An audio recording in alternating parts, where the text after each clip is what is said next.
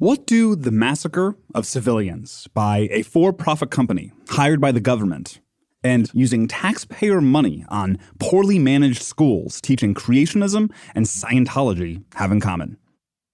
Blood. Erik Prince, founder of Blackwater, and Betsy DeVos, our Secretary of Education, may be the most powerful siblings in America. This is the story of America's very own Lannisters without the incest. Who is, excuse me, I don't want to get yelled at by another teacher this episode, who are Betsy DeVos and Erik Prince? This is Who Is, from Now This, a podcast where we explore the stories and backstories of the most powerful people in Washington and beyond. The people molding our world and determining our destiny told through interviews with folks who've known or have followed them for years. This week, we're telling another story about money and power, and how money can buy power, no matter what the qualifications of the big spender. You know that little mirror in your car on the sun visor flips down, a little light that lights up so you can see if you got mustard in your eyebrows again? It could be said that the profits from the invention of that contraption contributed to the failure of the war in Iraq and the destruction of the entire Michigan education system.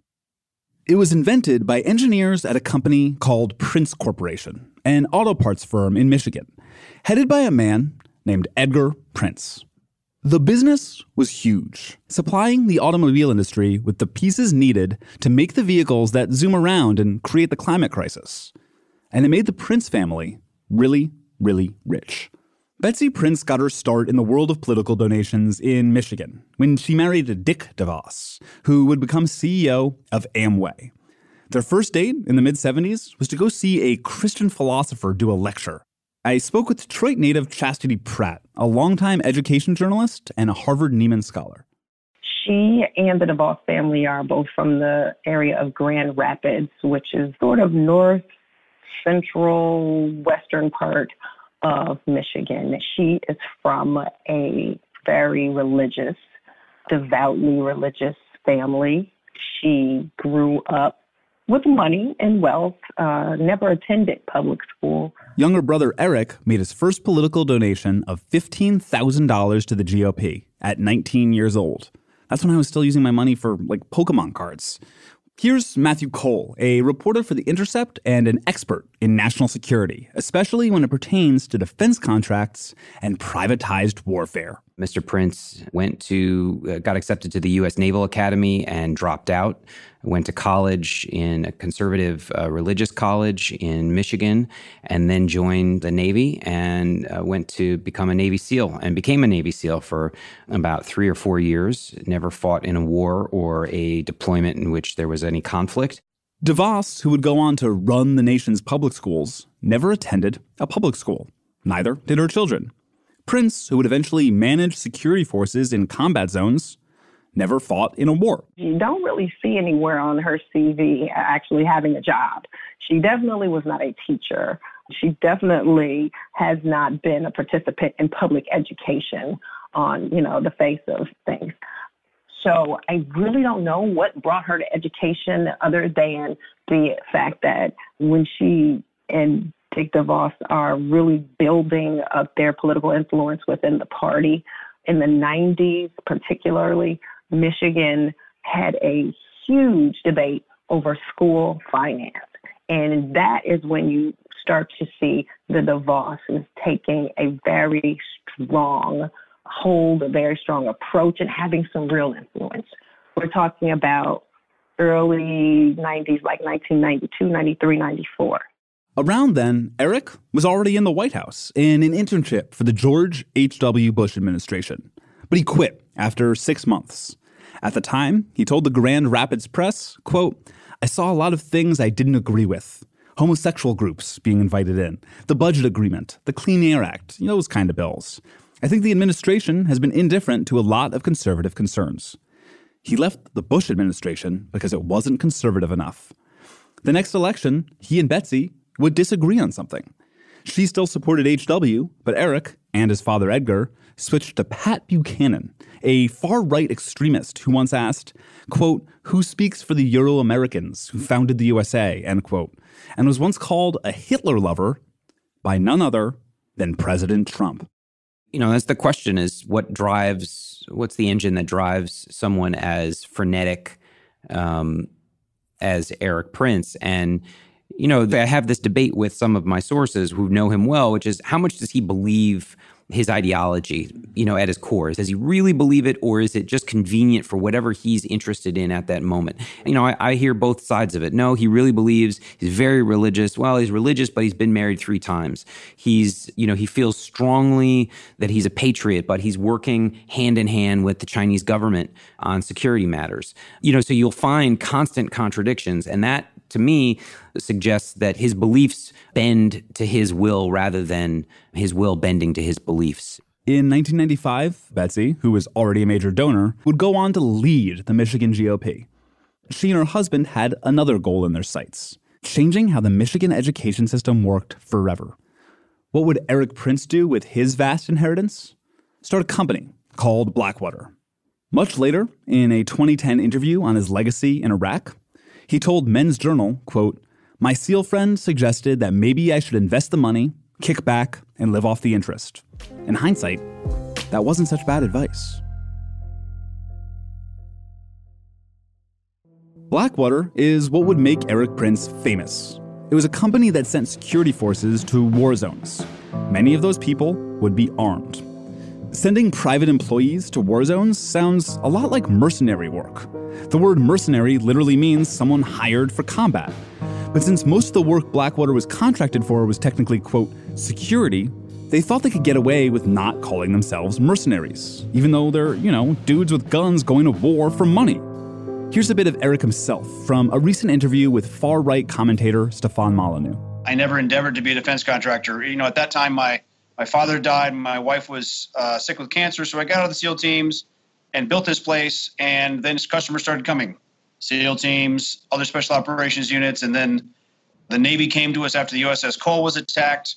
That was probably our first big defense contract. And uh, after Columbine High School was attacked, we ended up building a big mock-up and trained tens of thousands of police officers to do that better. And then uh, 9 11 happens.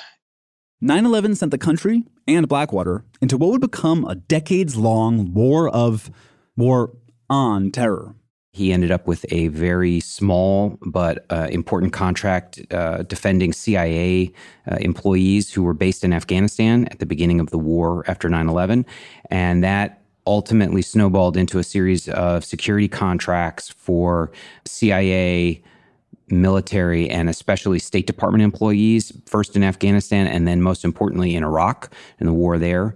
Um, and Blackwater became sort of synonymous with uh, the U.S. Uh, war in Iraq and the, the, folly of aggressive American soldiers, in this case, mercenaries or private military contractors who were former military working on contract through Blackwater at the same time, Betsy was taking major steps towards radical privatization of education, pushing Michigan towards the charter school system.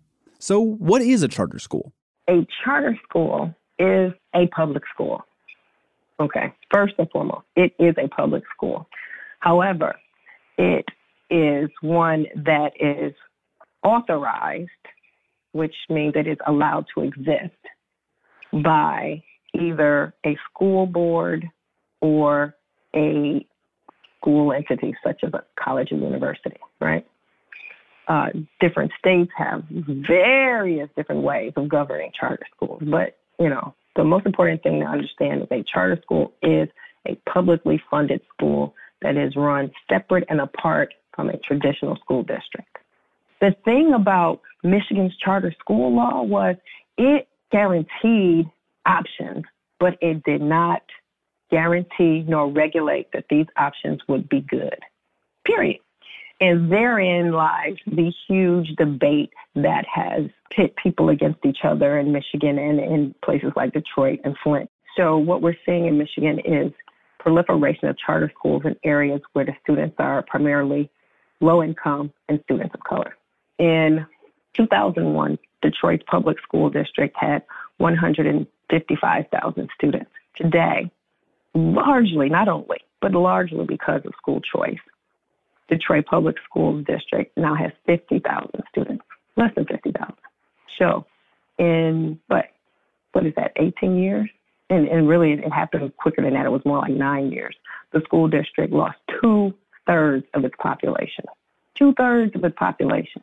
Do you know what happens when you lose two thirds of your population? You lose two thirds, if not more, of your money. And so you've had more than 100 schools closed in Detroit. That means 100 abandoned schools and neighborhoods. So it, it becomes a, a snowball effect um, of, of cascading economic and community issues when you allow uh, charter schools to come in and proliferate. And again, if it's about achievement, which school is supposed to be about school, all of this happens and you still don't end up with better performance. Detroit's public schools are the worst performing schools in the nation. And while it may not have been the intent, school choice basically led to segregation. When we have seen school choice proliferate in Michigan, we've seen uh, segregation. Our schools are more segregated in Detroit and in Michigan now than before school choice. And you're like, well, how, how does that happen? This is how it happens. Meanwhile, Betsy's brother was having his own foray into privatization. Blackwater first got contracts in Iraq and Afghanistan to protect high level officials in the country. Prince was hiring tons of mercenaries to work for him from all over, including former commandos who'd worked for the Chilean dictator Augusto Pinochet, an evil and vicious dictator who ordered massacres, assassinations, and disappearances. It was literally a reign of terror in Chile for decades. And Erik Prince hired his guys. On March 27th of 2004, one of Prince's employees in Iraq, Scott Helvenston, sent this email to upper management. Subject line, extreme unprofessionalism. He wrote, Three days ago, I was put on a team with two of the men who came down from Baghdad. Cool, ready to go. Today, I went out with my new teammates for dinner, and afterwards, my team leader took us out to a hookah bar. This is a non alcoholic bar. It's a very dignified custom that the local Muslims partake in. And it was, well, my first time doing such a thing. At roughly 2200 hours this evening, I receive a call asking me if I can leave tomorrow at 0500 hours with a new team leader. Helvenston goes on to describe a conflict between him and his boss, where he's threatened with being fired if he doesn't go on the mission. Now, here's the New York Times describing what would happen the very next day. Quote, Four Americans working for a security company were ambushed and killed Wednesday, and an enraged mob then jubilantly dragged the burned bodies through the streets of downtown Fallujah, hanging at least two corpses from a bridge over the Euphrates River. One of those four men was Scott Helvenston. The Times continued. It is not clear what the four Americans were doing in Fallujah or where they were going. End quote. The families of the men who were killed, Scott Helvenston among them, sued Blackwater, alleging that mismanagement had resulted in their deaths. Here's what Scott's mother told ABC News. Quote, I know Blackwater didn't pull the trigger, but they put Scotty and these other three guys in that spot at that time with no way to protect themselves. End quote. This tragedy led to the First Battle of Fallujah and what would be the single deadliest battle since the Vietnam War. Iraq, 2007. Nisour Square is a public space in Baghdad, a traffic circle, a roundabout. Mahasan Mohsen Kudum Ghazali, a dermatologist, and her son, Ahmed Hatem Ahmed Ubrubia, who planned to go to medical school, were driving through the area. They were running errands at the same time as a Blackwater escort. Al Rubia may have driven in the wrong lane at some point. Then, Blackwater contractors opened fire on the public square for seemingly no reason. 17 civilians were killed, including mother and son. Katherine Gallagher is a lawyer at the Center for Constitutional Rights and worked to represent the families of those killed in Nisour. It was a very busy square in, in, downtown Baghdad, and the shooting took place in the middle of the afternoon. So our clients are kind of a cross section of Iraqi society. We had a lawyer, we had a taxi driver, we had families who were simply driving through downtown at around lunch hour, either going about their business or heading home. You know, what's interesting about Blackwater in Iraq by the time Nisour Square happened, it's one of the few companies that was well known to Iraqis. Um, there had been a number of incidents before, and so Blackwater employees and their reputations were known to maybe not all, but at least some in, in Iraqi um, society. And the power and impunity with which they acted was also known. So, one of the cases we also litigated was a shooting just the week before in a different part of town in Baghdad, where Ali al Bizaz, the father of a newborn uh, child, was shot and killed right outside his rug shop just the week before. So there were a number of incidents involving Blackwater shooters that were part of this litigation ultimately. And, you know, how many more incidents may be out there, I don't know. Some of the differences between a private military or security contractor and the United States government, particularly in a war zone, is that for private companies, they are outside the military chain of command. These are individuals who are hired as employees at will they can quit at any time. The US military can't do that. They're often paid two, three, or four times as much as a member of the military or even a, a member of the US civil service. And rather than having their loyalty under the US Constitution as a member of the US military must, they are beholden to shareholders or the owners of their company. But that lack of accountability was what Prince wanted all along. Here's Matthew Cole again. With private money, there is an opportunity and the need to conduct American foreign policy that may not be politically acceptable or legal. And that is something to really think about when you understand or think about and read about something that Erik Prince may or may not be doing abroad is that he is he believes very much that the president of the United States, whoever they may be, is often constrained by Congress and laws and constrained by the liberal media from doing things around the world that needs to be done in America's defense. And that nugget of an idea guides him as the person who could try with his wealth and connections to accomplish those things, sometimes for free, sometimes for not. And he would describe it as doing something out of duty and patriotism. You know, and again, his ideology can get wishy washy when the things that he wants to do are being stopped or uh, you know he's being told no as like a petulant rich boy little yeah. rich boy yeah yeah and i had one person who's telling me knew him very well that you know when erik prince wakes up in the morning erik prince does whatever erik prince wants to do because that's what erik prince has done his entire life like his sister prince is really just buying access and using his family's connections to get what he wants which in this case is military power with zero accountability.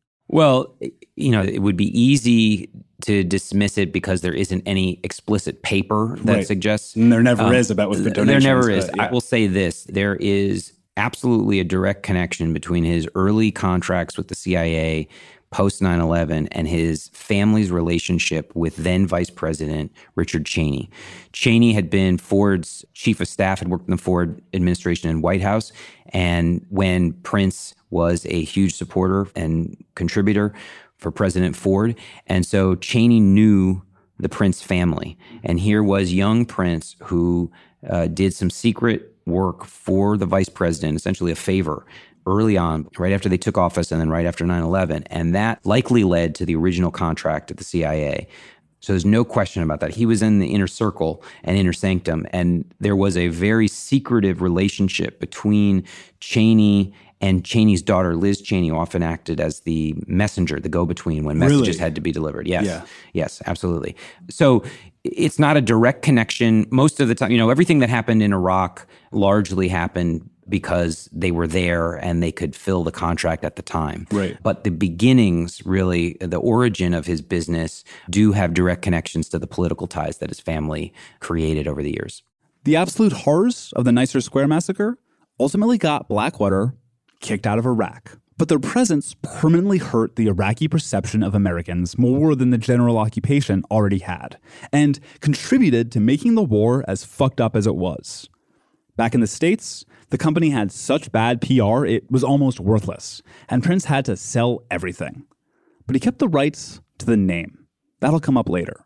He was forced to sell his company, change the name from Blackwater, and then sell his company. And when the George W. Bush administration ended and Barack Obama took over and as president, he became unwelcome in US government circles and went abroad to search for more business. And so since 2009, he has been around the world peddling mercenary services of every kind, mostly in Africa and in the Middle East, but other places as well, and started a a legitimate or at times legitimate logistics and transportation company. Frontier Services Frontier Group. Services Group based in Hong Kong. Prince would continue to do a bit more than logistics and transportation, or at least try to. Meanwhile, his sister Betsy was being slightly more accepted by the government establishment. The Senate will move early next week to confirm the nomination of Betsy DeVos to be the United States Education Secretary. She'll be an excellent education secretary and an important one for this country. Before we get into the Trump administration, I want to talk a little bit about Erik and Betsy's religious values and how they've seeped into the work they do. Beyond their strong belief in the free market and privatization of everything, which, fine, I like FedEx and, I don't know, Gary Johnson was kind of funny. Beyond that, Erik and Betsy also believe in this fringe branch of Christianity based on the Dutch Reformed Church. And that's very scary and bordering on apocalyptic for a man involved in war. Dutch Reform is a very conservative, extremely conservative slice of the Christian religion and frankly borders on extremism. He privately will acknowledge and espouse those views, including in particular that the second coming of Christ will happen when the war begins in the East. And he has been obsessed with uh, a war in Iran as a result for 20 to 25 years. I mean, they had a unit that he oversaw that was called the Army of God. So it's not a stretch.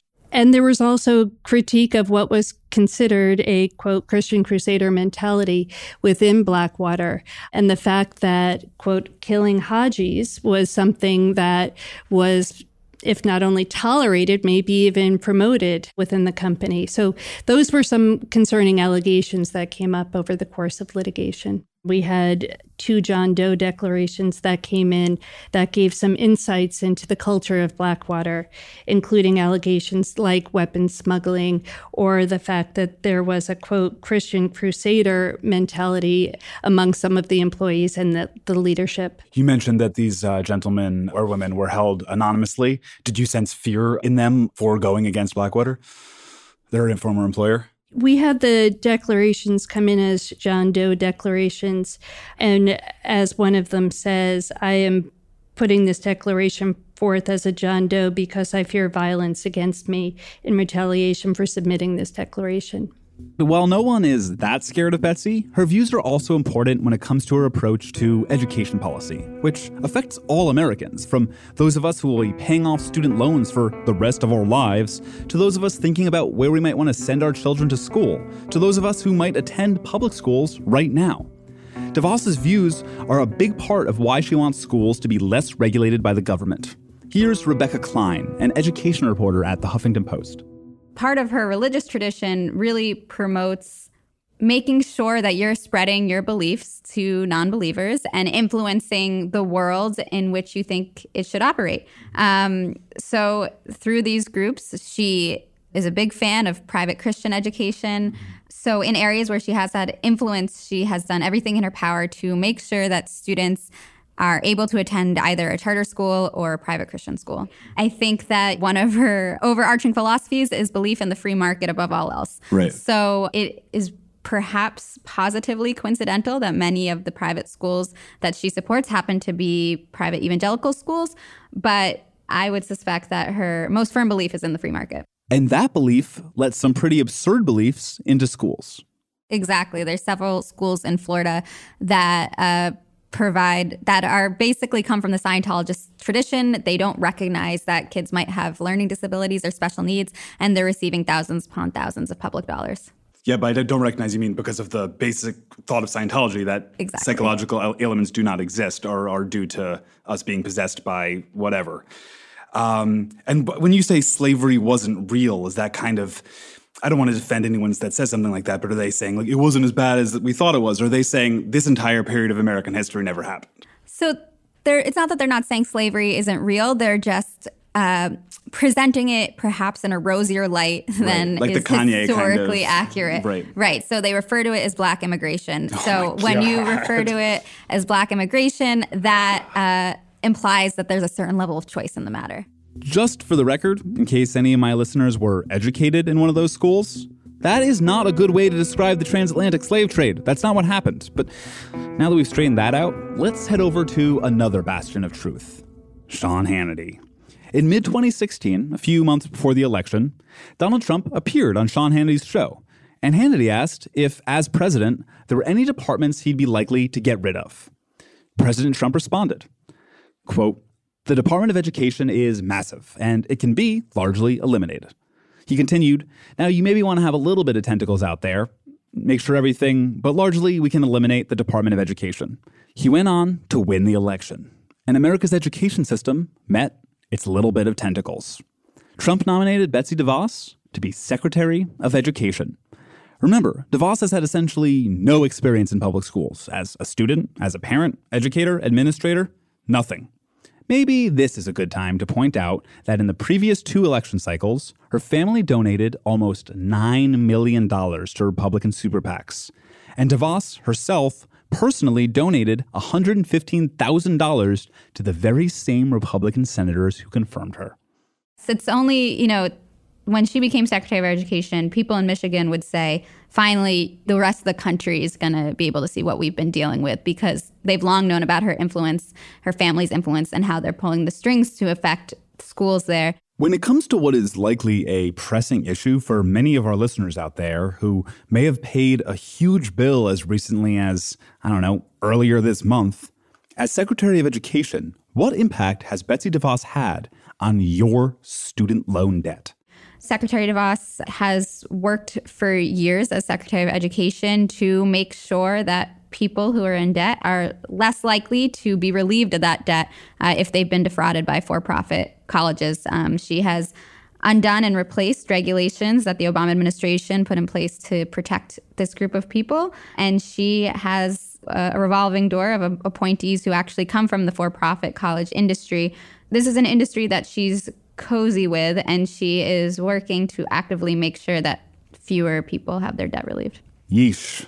But surely she's protected the civil rights of students. I think that many people would point to the civil rights regulations that she has undone. So you saw that very early on in her tenure, she undid the regulation that protected transgender students in K through 12 schools that allowed them to, you know, potentially use the bathroom that aligns with their gender identity rather than their biological sex.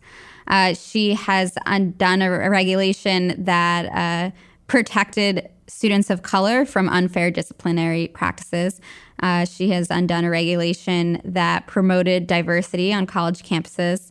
You know, that obviously rolled back some of the Title IX protections that sexual assault victims had. And she's basically worked to make sure that students had less access to civil rights protections. That brings us back to Trump and his good friend, Sean Hannity. Education is the department to cut, right? which leaves Rebecca Klein wondering. I would like to ask her about her plans for the future. I mean, she's already undone so much. Uh, what what more is there for her to undo? DeVos's brother Erik was also slithering back into the public eye in both a funny way and a not at all funny way. First, the funny. It's 2019, and Blackwater's been dead for years. It's several name changes deep and a shell of its former self. But then an ad appeared in military magazines. It was the Blackwater logo with We're Coming in text below. A rebrand? While it seemed like Blackwater might be back, they were not. Remember how Prince kept the name Blackwater when he sold the company? Well, he licensed that name to an ammunition manufacturer so that they could release Blackwater branded ammo. He also sold the name to a meat delivery service where you can buy a Blackwater branded Howdy Y'all beef box for $79. One thing that people don't realize about Erik Prince, Erik Prince travels all of the time. Yeah all of the time. He is on planes traveling around the world, taking meetings, trying to make deals happen, trying to enter into conflicts, trying to start wars, trying to end wars, and to make money while doing so. And he is very, very ambitious. Very ambitious, and I, all I can say is that in the years that I've covered uh, Erik Prince and and what he's gotten up to, the more I'm convinced that he is a, a lot like President Donald Trump.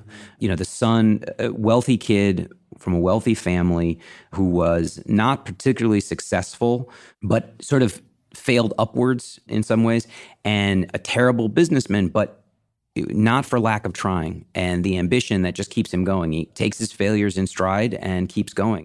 It isn't just outright war that Prince wants to privatize. He and a former CIA officer who was a colleague of his expanded on the idea of what they were going to provide in Afghanistan to create a small network of spies around the world that would report to the head of only to the director of the CIA and to the president of the United States.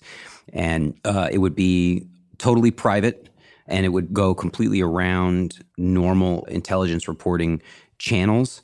It wasn't necessarily illegal. There was something similar that was done under uh, CIA Director Bill Casey under the Reagan administration. So there, there was some precedent for it not largely known, but there was some precedent for it. And, you know, it was, he pitched it, it was pitched absolutely as a way to thwart the deep state, which was upset that Donald Trump was president and was trying to blunt his job as president of the United States and as commander in chief. So this program was dangerous in its scope in part because of its intention which was hey you know you can't trust the spies working for the US government the people who work for you because they want to bring you down. You know the argument has the right wing media conservative media and conservative members of congress have echoed that for years, which was that the Russia investigation was a, essentially a soft coup or an attempt at a soft coup, which is, I think, uh, false. And he tried to use that to get a contract to sell spies that could, especially in particular, work to thwart Iran. It was really geared towards Iran. And it's important to remember at a time when tensions are very, very high between Iran and the United States and the Western you know, international community, someone like Erik Prince is looking at any possible way to have that conflict or to be involved in that conflict. Besides trying to push yet again for uh, a contract in Afghanistan, Erik Prince is deeply involved in the civil war in Libya. He has been for a while, but he is, I think, um, I don't want to say too much because I'm not yet ready to report it, but we're going to find out that Prince has been involved in trying to supply active, uh, try to get involved in the active hostilities in the war in, in Libya, much more than was previously understood and very recently. That Erik Prince has bought his way back into the government should be concerning for many reasons. But what's more, according to Matthew Cole, he isn't even very good at what he does. Erik Prince has never successfully run anything. He has largely failed as a businessman. He has no experience in real war. And by real, I mean in nation state fighting. The people who have worked with him, around him, and for him for 30 years, who do have that experience, have been shocked and appalled at how little he understands. And so the main thing to understand is it's sort of wild to think that someone who has not really earned the right to have a voice with the president of the United States on matters such as you know so grave as ending a war in Afghanistan does get to present his ideas. And fortunately, for the most part, his ideas have not been adopted for the most part. And he gets into the room, but he has yet to seal the deal and sell something. And that is a good thing, I think, because he has shown in what he has run to be dishonest and largely incompetent. I think Erik Prince is emblematic or sort of symbolic. He stands in for this idea of unchecked American governmental power, presidential power, that if you're wealthy enough and you are fervent enough in your beliefs and cause, you can buy access to the US government. Prince's quest for privatization for personal gain has had an overarching effect on the entire government. Here's Katherine Gallagher.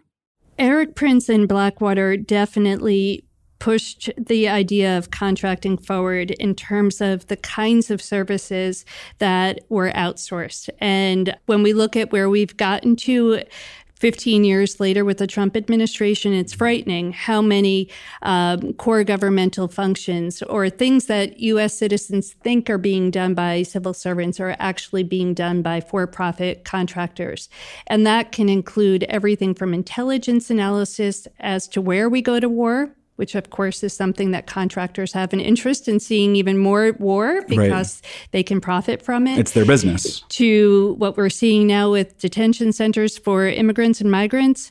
So the exercise of outsourcing and privatization that Erik Prince advocated for and really exemplified in the Iraq War is something that we're living with some of those consequences today. Listening to this show, we kind of promised you stories about the shadowy, powerful people geniusly running the world from behind the scenes. But what if that wasn't the case? Erik Prince and Betsy DeVos didn't seize power, they bought it. And they aren't even very good at the jobs they've bought themselves. They're not America's Lannisters. They're the Bluths. I hate to sound all doom and gloom, but the stakes are very high for Detroit right now. The stakes are very high for Michigan right now. And our U.S. Education Secretary has zero, zero on the ground education experience, whereas we've seen prior U.S. Education Secretaries who have been teachers, have been actual educators. Um, but that's not the case here which leads one to, to wonder when the Trump administration appointed this very rich, influential Republican billionaire to be and, and donor to be the education secretary was that in order to improve education or to dismantle the U.S. education department.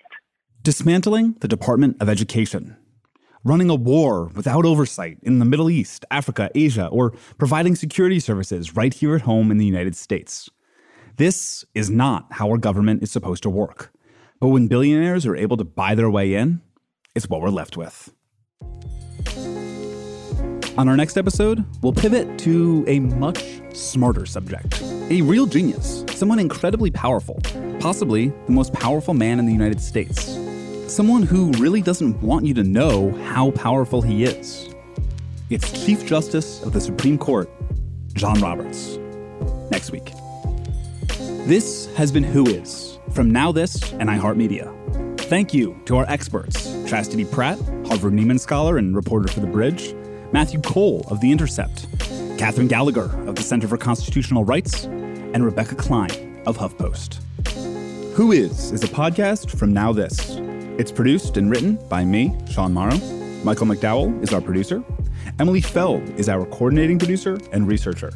This episode was edited by Ernie Indradat. Production support came from Rob Baynard, Amanda Earle, and Pedro Alvira. And congrats on becoming a father, Pedro. David Zwick is supervising producer.